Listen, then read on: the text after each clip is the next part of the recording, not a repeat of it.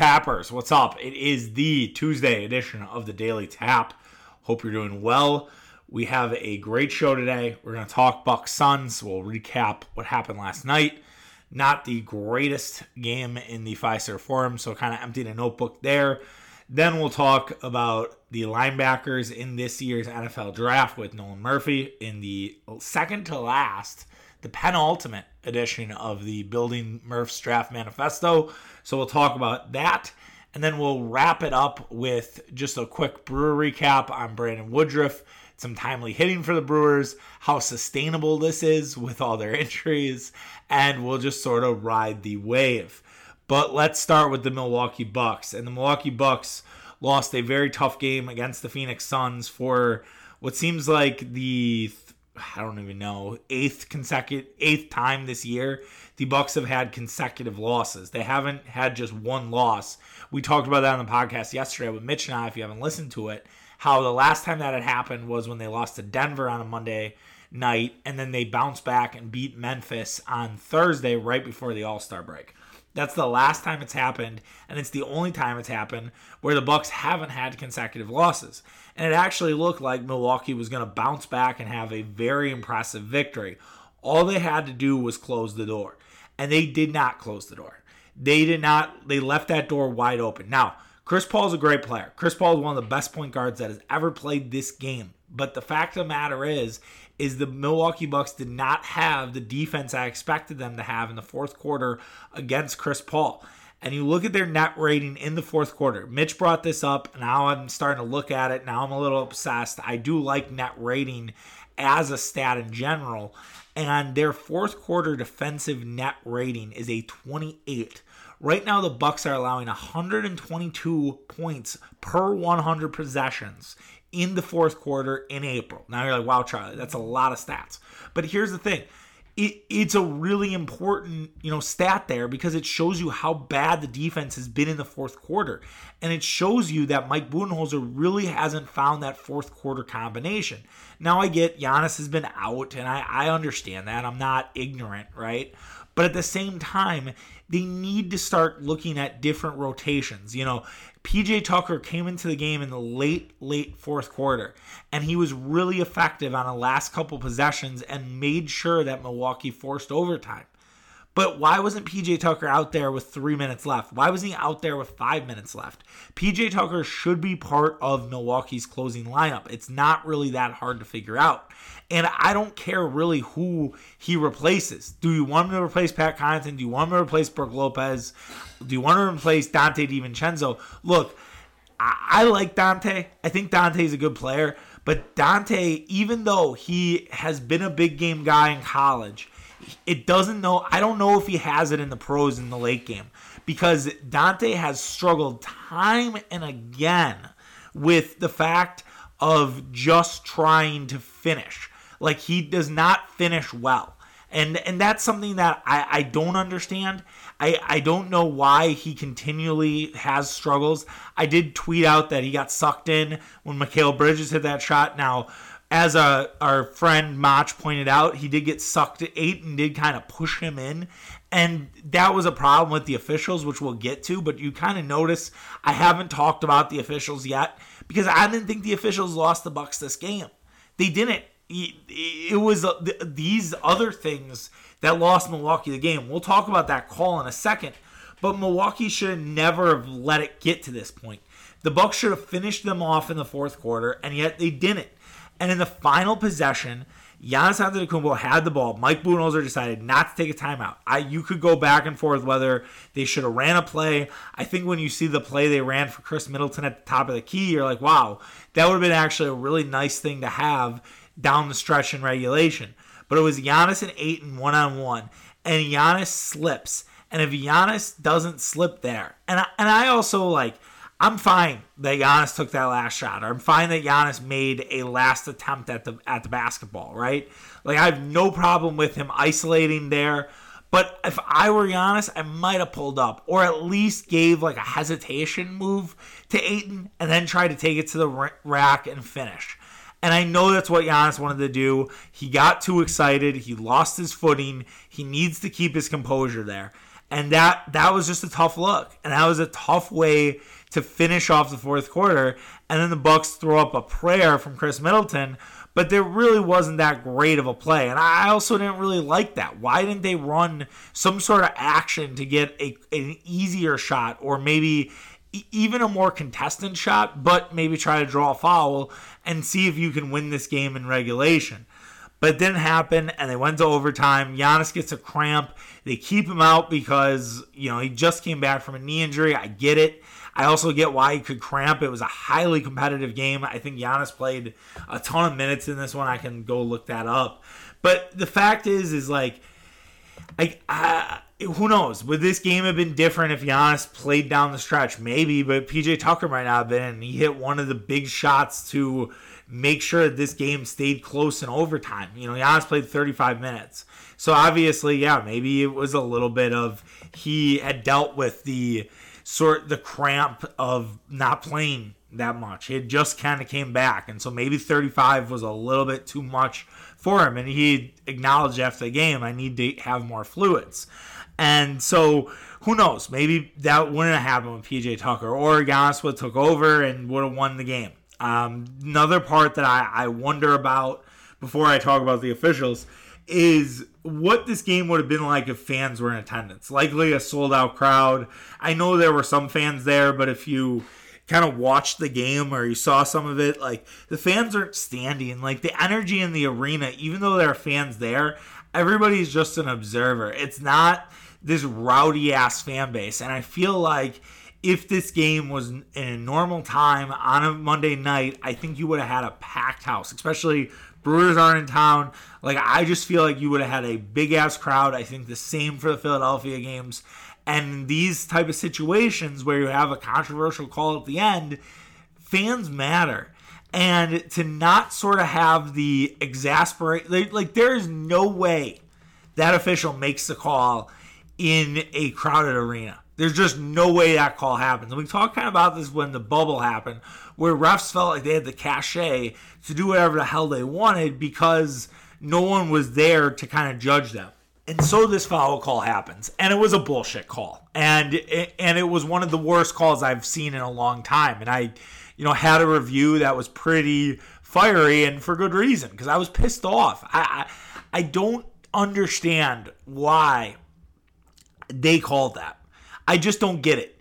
I don't get why that whistle. And it, maybe it was an anticipation because Tucker and Holiday were closing in, but there is no reason that whistle should have been called. They should have let that game go to second overtime, and we we should have more takes off the double overtime. Then we should have Devin Booker hit a free throw and won the game for Phoenix.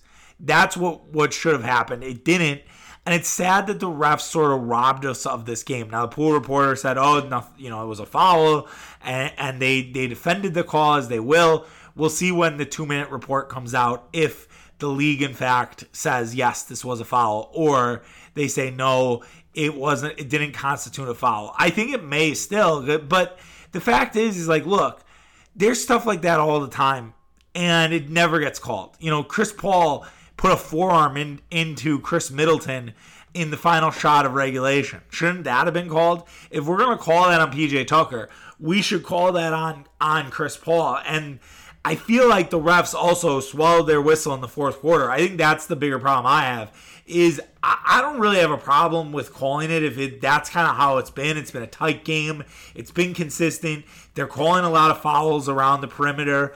But the fact is, is they they were they were letting so much go in the fourth quarter and overtime that they it's like what are we doing here and so i um i i think that it's it's really frustrating it's it's it makes you kind of I don't know, more cranky about it. But at the same time, as we said in the open, and as probably the headline of this podcast will say, they should never have let it get to the officials. They should have finished it in regulation. You finish in regulation, we're not worried about this. We're talking about what a great win this is for the Bucks.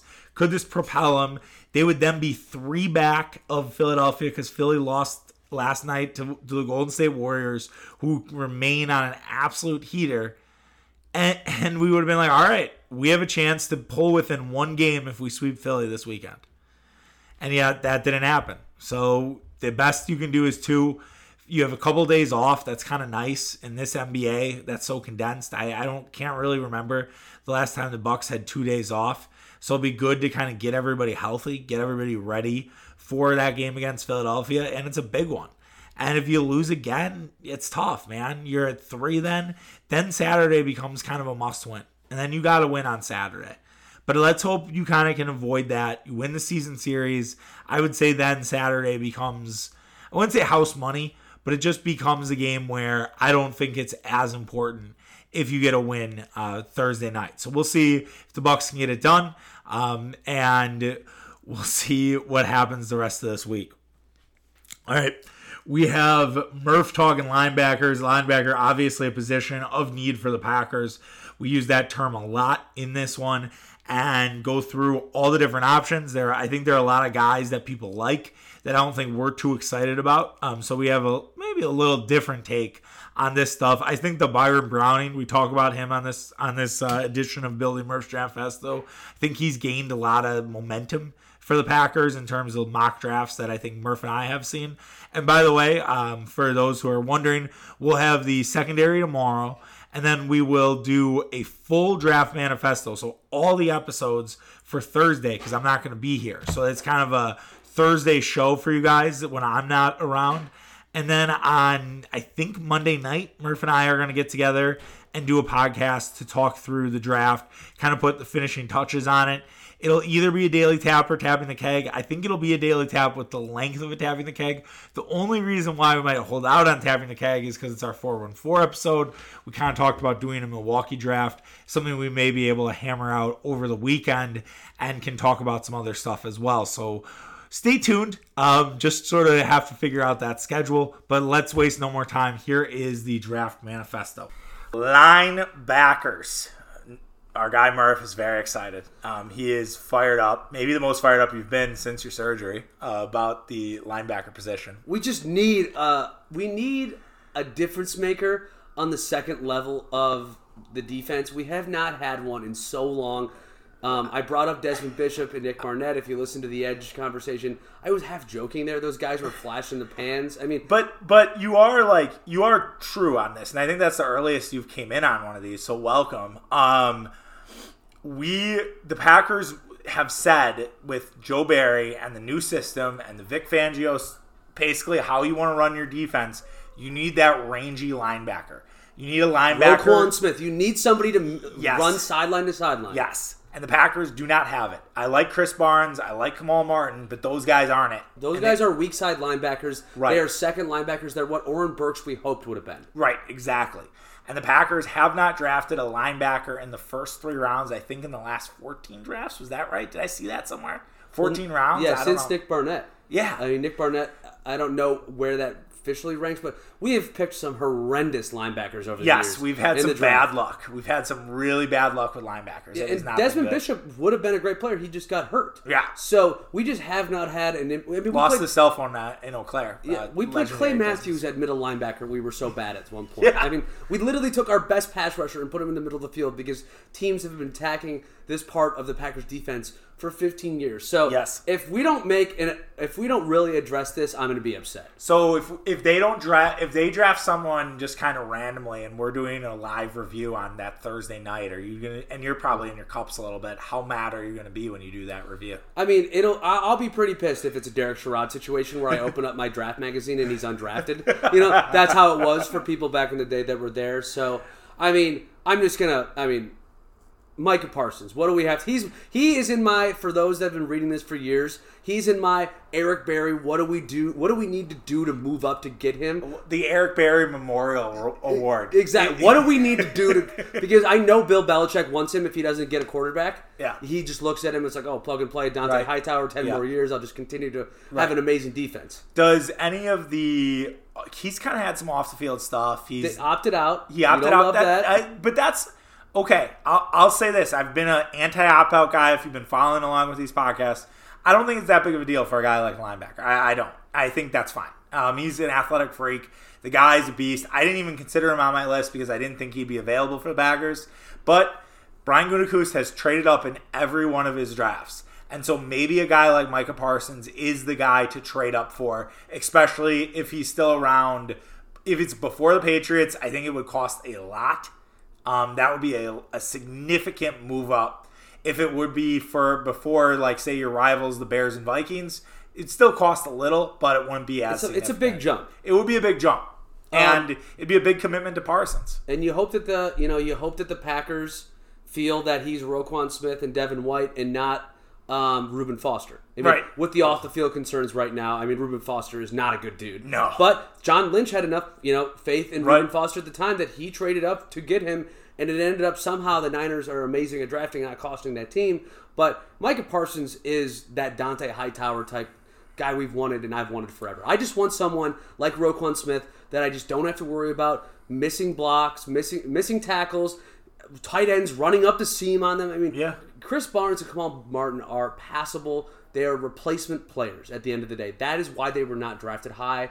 And Mike Pettine figured out how to make them okay, but they also stay can't stay healthy. Yeah. Would you be okay if, say, Parsons goes by, he goes to New England, but there's an opportunity to move up for like a Zaven Collins? Would you be fine? Would you be fine with that, or you you gave me a look like you wouldn't be? Zaven Collins has been, you know, it's interesting what position he even is. I don't know what he is. I don't know if he is a like a rover. I don't know if he's an edge rusher. I don't know if he's a linebacker. Is that maybe the concern? That, that's my concern that he doesn't have a specific fit. I know the Browns really do love him a lot. I mean, if you scan mock drafts, it's almost you know half the time he's going to the Browns, which you don't see that often once you get outside the top ten. So I would not be willing to make a move for a guy that doesn't have a position and didn't play in a big conference out of Tulsa. Right. Even though he had just an awesome career at Tulsa. Yeah. and was was really good. That makes sense. I, I'm okay with that. I I really like Chazz Surratt.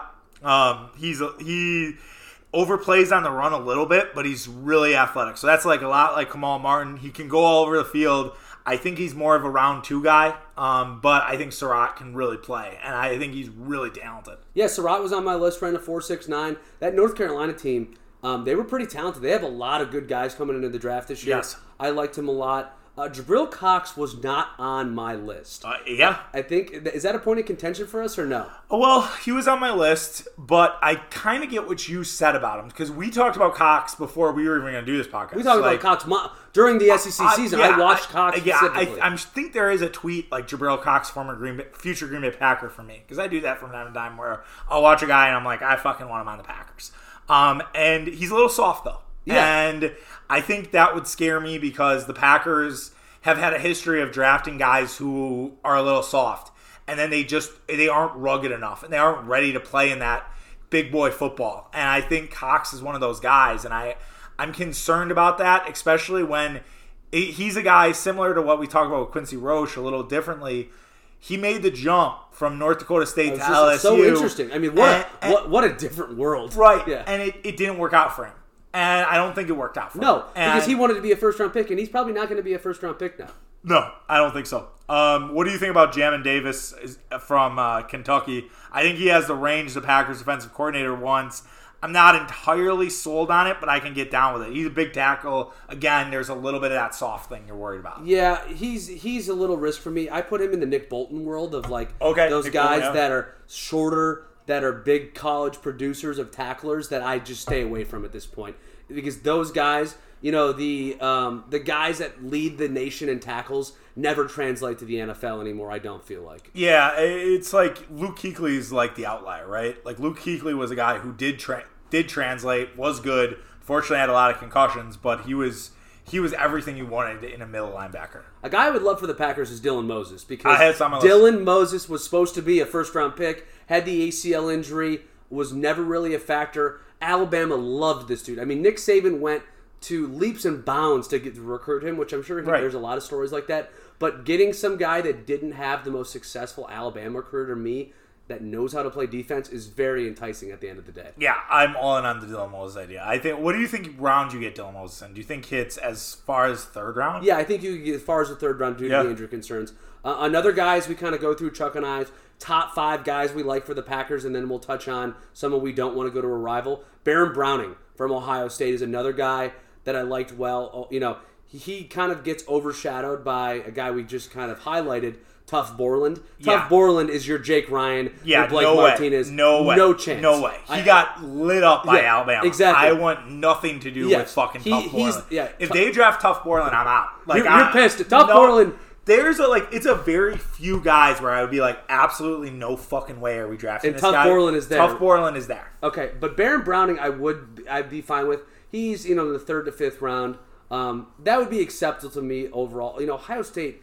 I mean, this team is just so loaded. You look at, you go through all these draft boards. They just have so many dudes every yeah, year I coming mean, out of the draft. He was 60, 6'2", 246. He had big speed and agility numbers in the uh, pro day over the weekend. Kind of drew some eyeballs last week with what he did there. So yeah, I'm I'm all about it, and I I think we've talked about Big Ten, SEC. You just feel good about those conferences and how they translate into the NFL. So here's a guy that I would mock as a linebacker. Some uh, may mock as a safety, but Jamien Sherwood, a guy had a chance to Okay, cover here we go in West Palm. talk James from Jensen Beach. I've been telling Chuck about this guy for what two years, probably. Yeah. I mean, Jamien Sherwood is your kind of like rover linebacker safety, 6'2", 220. He was a freak of nature in high school. He started or played early at Auburn. Didn't start right away, but played in the SEC. He's the type of guy that I'd be willing to take a risk on. A safety role. I, I would rather So take a risk on a safety than like an inside outside Right. linebacker. So guy. you think he's less? You think he could actually be a linebacker, not be like a Kyle Dugger or a Jeremy Chinn? I think he could be Devin Bush. I mean, Okay. th- that's high praise, but Devin Bush also runs a 4 4. Right, right. So that's what I'm saying. We need to f- go outside the box to fix this position. Yeah, and I, I don't think I don't hate that idea because it's like let's get creative with this and let's put that Raven Greene position. Now I realize you're running a different defense than you were last year, but like let's take that Raven Greene position and kind of put it on steroids. Whether it's a guy like a Sherwood or a Zaven Collins, like if you could sell me on that, I'm I'm okay with it. And I get you're not, which is fine. We don't have to agree on everything. Um, but I think that that is a good idea. And I had Sherwood in when we were talking secondary next. That was more where I would have brought him in, and it was most for, mostly for you. But I, you've sold me enough that I, I'm into it, and I think he could be very successful. All right, let's go to rivals, guys. We don't want to end up another per, you know team. Micah Parsons falls into that category, right? absolutely. I don't think he has a fit on the Bears because they have Roquan Smith. He could be a Viking if he goes to the Lions. Great, go have fun with Dan Campbell. If you have Dan off. I don't. I can't see Dan Campbell and Micah Parsons really seeing eye to eye at the end of the day. I don't think that would I see them having well. many sit downs that don't end well. I don't think that would work out well. I also think Collins in a four three would be a problem. I think he's more of a four three guy. More I think Zaven? about, yeah. The more I think about it, the more it seems like he'd be a four three linebacker. And I don't know, maybe that doesn't really fit with the NFC. If it doesn't fit with the NFC North, could fit with one of the NFC rivals. Where are we at with Jeremiah Owusu-Koramoah, the Notre Dame guy that was kind of the Swiss Army knife all year for that Fighting Irish defense? So again, another guy who, what position is he? Is he a is he an edge rusher? Is he a safety? Is he a middle linebacker? And will that hurt him? Now he's gotten mocked a lot to Vegas. I've seen that a few times, right? So maybe it's not going to be a worry. But if he was a part of a rival, I think that's a concern because he a great pedigree. Notre Seattle. Dame. I don't need him going to Seattle. Yeah, yeah. Oh, yeah. That would be terrible, right? Like that would be a bad, bad For a thing. defense that's not good, getting a guy that Right. was a contributor day could one. be the next Bobby Wagner. Could be the next KJ, KJ Wright. yeah. Yeah. He's not a Mike Zimmer guy. Mike Zimmer likes guys that you know fit in his his square holes. yeah, mm-hmm. his his system, his his way. It's I mean, for Mike Zimmer, Mike Zimmer is the definition of my way or the fucking highway. That is Mike Zimmer in a nutshell. yeah. A- any other linebackers that we kind of missed that you would you know? No, it's an I mean, interesting position. so Bolton, so Bolton, you you aren't at that high. I'm off on Bolton just You're- because okay. he t- he just doesn't move. If at any point in your scouting report it says struggles to cover at some point, you are not on my You're draft out. board. You're, You're just out. I have no time for you. So who would be the guy? We haven't done this in a show, but I'm going to spring it on you since I know you're passionate about the linebacker. Who would be a guy that like would make you like want to like tear your ACL again? I mean, I think Nick. If we took Nick Bolton in the first round for some reason, I'd flip out. Okay.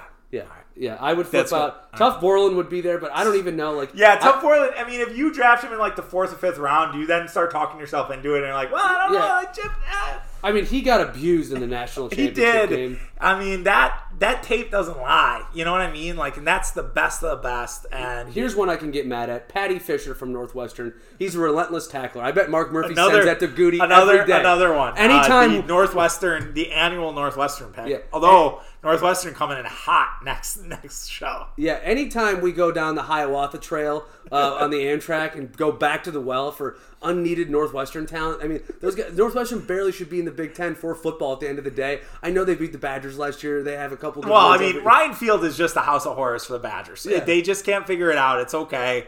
It, it's a it basically it was normal last year without any fans. I mean, they just don't play to anybody. that place so. is a dump. It I, is. I've seen waste management factories look better than that. Place. Evanston is a nice city though. I I, uh, I did a Pat Fitzgerald football camp back in the day. Oh, look at you. Pat Fitzgerald, almost a Green Bay Packers head coach at one point. God. What could have been? Uh, Oh, that so- would've been bad. That would have been bad. So that's the inside linebackers. This is a position, Chuck, I want so bad for us to, to improve. I do not want to roll in to week one with Krys Barnes and Kamal Martin. We need to make you maybe a uh, make inside linebackers relevant again. Maybe print the shirts. Yeah, I mean, I, I think uh, it would be make uh, neck rolls cool again. Like if if we draft Micah Parsons and he shows up day one with a neck roll, I'm gonna run through the wall. Yeah, we'll print the shirts. I mean, we'll we'll do it. I mean, we were going to have Blake Martinez fan club shirts, which I'm glad we never sent to the printers. But you know, yeah. You good? I know. I know. we Somehow were the Blake NFL guys. We were Blake Martinez guys. Somehow the scouts still love him in New York. Like, oh, he's just such a great. Blake Martinez stinks. Yeah, like the yeah, fact that yeah. the fact that the Mara family paid him is an embarrassment of riches. Yeah. Um, so that's the inside linebackers. We will back to you next with the secondary. Secondary, excuse me. A big, uh, you know, a big the test. topic. It's this the is topic. this It's is the, the- wide receivers for the Packers Yes, after we re-sign. Kevin King. So we hear us next here on the Snow Tap. Nolan Murphy building Murph's draft board manifesto. That is a long time. You you butchered the shit out of that. Building Murph's draft manifesto. We'll be back uh, next time talking secondary. All right, that was for linebackers. Um, thanks to Murph again uh, for doing this. I think we had a lot of fun. I think I'm more dialed into the NFL draft than I've ever been. I've mentioned that a couple times when I've came back from the the manifestos. But yeah, it's it's great, and I, I hope you guys are enjoying them. I know I've heard from a few of you that you really like it, so thanks for the feedback. Thanks for listening. Um, yeah, and let's wrap up the show with the Milwaukee Brewers. So Milwaukee Brewers uh, had a great win against San Diego Padres last night, late night, three to one. Uh, Brandon Woodruff was dominant. Uh, he allowed one hit. It was in the first inning. Um, he could have had a no hitter. Uh, he did allow a run as well in that first inning. But the Brewers came back. Uh, Luis Urias hit a solo shot off Joe Musgrove in Urias' first game back to San Diego after getting traded. Now Urias left the game with a cramp injury. Cramps were hot in the Milwaukee streets last night, and he but they council thinks he might be able to play. Let's hope so because if he can't play, that would mean that four out of the nine opening day got uh, four out of the eight because the ninth is the pitcher. So half of the opening day roster is currently hurt. Opening day starting lineup, as I guess the best way to put it. That's bad. That's not good. And the Brewers are scrapping by. And I think right now, what really this is, is you just have to kind of ride the wave with the Milwaukee Brewers until people start getting back. Like, you can't really get too wound up. Like, yeah, if you blow a game, yeah, it's frustrating, right? Especially if it's a guy who you rely on, such as like a Devin Williams or a Josh Hader. Like if Hader would have not shut the door in the ninth inning, I think we'd uh, we'd have every right to be mad, especially because a bunch of random no-namers came up with big hits. Urias, Billy McKinney, and Tyrone Taylor. So like those are guys you don't expect to have big moments, but they did. And Brian Anderson even joked like at the start of the year, did you expect you know any of these guys to have sort of be the stars of the game, quote unquote? Plus obviously Brandon Woodruff. We expect Brandon Woodruff to kind of deliver the noise and deliver the heat. But to that point, you have to kind of ride the wave here until some guys get back until you know you have Kolten Wong and Christian Yelich and Lorenzo Cain, you have to sort of just hope these the Brewers can stay sort of waiting in the water. They don't have to like go on like a six or seven game win streak. If they do, incredible. But you don't want to have like a four or five game losing streak and sort of put yourself in a bad position. I don't think the starting pitching will allow them to do this. This is kind of what you need going forward. Like this is the blueprint in a way. I wouldn't say 13 strikeouts is part of the blueprint. Joe Musgrove was dominant yesterday. He definitely deserved better. It's why uh, wins and losses in baseball are stupid for pitchers because I could argue Joe Joe Musgrove won his start, quote unquote. He just didn't actually. His team didn't actually win. And uh, but yeah, you can't strike out 13 times. But yeah, if your pitching staff is giving you this opportunity and all you need to do is come through with a couple timely hits, then there we go. And, that would that would be really needed. And you need if Keston Hiura could find it, if Avisail Garcia could kind of stay hot, same with Travis Shaw, I think you could be all right and you could remain sort of at that water finds its level. But if if you struggle, I, I don't know, man. I think I think you could have some you could have some real issues, and that just got to be careful, right? You just got to be careful in the next few weeks here without the guys like Yelich and Lorenzo Cain or Kolten Wong. Kolten Wong now has been out for two weeks, right? He left in the St. Louis game, so it's been it's been two weeks almost with Kolten Wong. He should be eligible to come off the DL, I think today actually, because he went on the DL on Friday. So yeah, He'll be eligible to get on the DL. It's an oblique injury, though. You know, those oblique injuries can last for a while. Yelich is eligible on Saturday. I would hope that Yelich could come back Saturday. That would be a huge boost to the Milwaukee Brewers. I think the goal too with in terms of this remaining at sea level is you have the Dodgers in 2 weeks in a four game series. Now the game won't mean that much. It's you know, it's not a divisional opponent, but it still matters of how you it's a good measuring stick for the Brewers. And I think we'd want to see that measuring stick with a lot of that roster healthy. I don't think we want to watch the Dodgers face off against Jace Peterson, Luis Urias, and Danny Robertson. No disrespect to those guys, but that's just not going to get it done, especially against a team like the Dodgers. Now, they did lose to the Mariners last night, but still, like, you, you just don't necessarily, you don't necessarily see that with with, a, an elite team like LA. So want to get these guys healthy, and yeah, it's all about just riding the wave. And it was really good performance from Brandon Woodruff, and you had the bullpen get the job done. Feyereisen, Suter, Hader, great. Like all all pitched well. Good bounce back for Suter after uh, struggling against Pittsburgh on Friday night. Uh, that was a very good response for him and then Hader shut the door on a back-to-back start or back-to-back close. Velocity looked good. I doubt that Hader will be available tonight, um, so you probably would have to go to Devin Williams, um, but we'll see. Um, you know, Hader can maybe do three. He certainly couldn't do four, so they, they could maybe push him out of third, but I'd be a little nervous that to have Hader for a third straight game. But we'll see and we'll see what happens with Corbin Burnes and Chris Paddack tonight. I feel pretty good about that one, um, just because Paddock only has two pitches. I know he pitched well against the Brewers uh, two years ago, but it's really just a fastball and a curve and a curve. And it's like if you can figure that out, like you're golden. And so I trust that the Brewers offense has enough there they can figure that out. It'll be interesting to see too if Counsell goes back to Vogelbach and Hiura. He had mentioned that the reason Peterson started is he needed the defense, which is true because Woodruff is a ground ball pitcher. I don't think Burnes is as much of a ground ball pitcher, so I wonder if they go back to uh, and Vogelbach. Uh, tonight because that does give the Brewers a little more power. And you saw McKinney was able to knock one out on the left side, even though it's not easy in Petco Park. All right, that does it for our show today. We will be back tomorrow. Uh, we'll talk about the secondary. We'll also talk about Brewers Padres and anything else that comes down the pipeline. All right, take care, guys. Have yourself a great Tuesday. We'll be back tomorrow. All right, see you. Bye.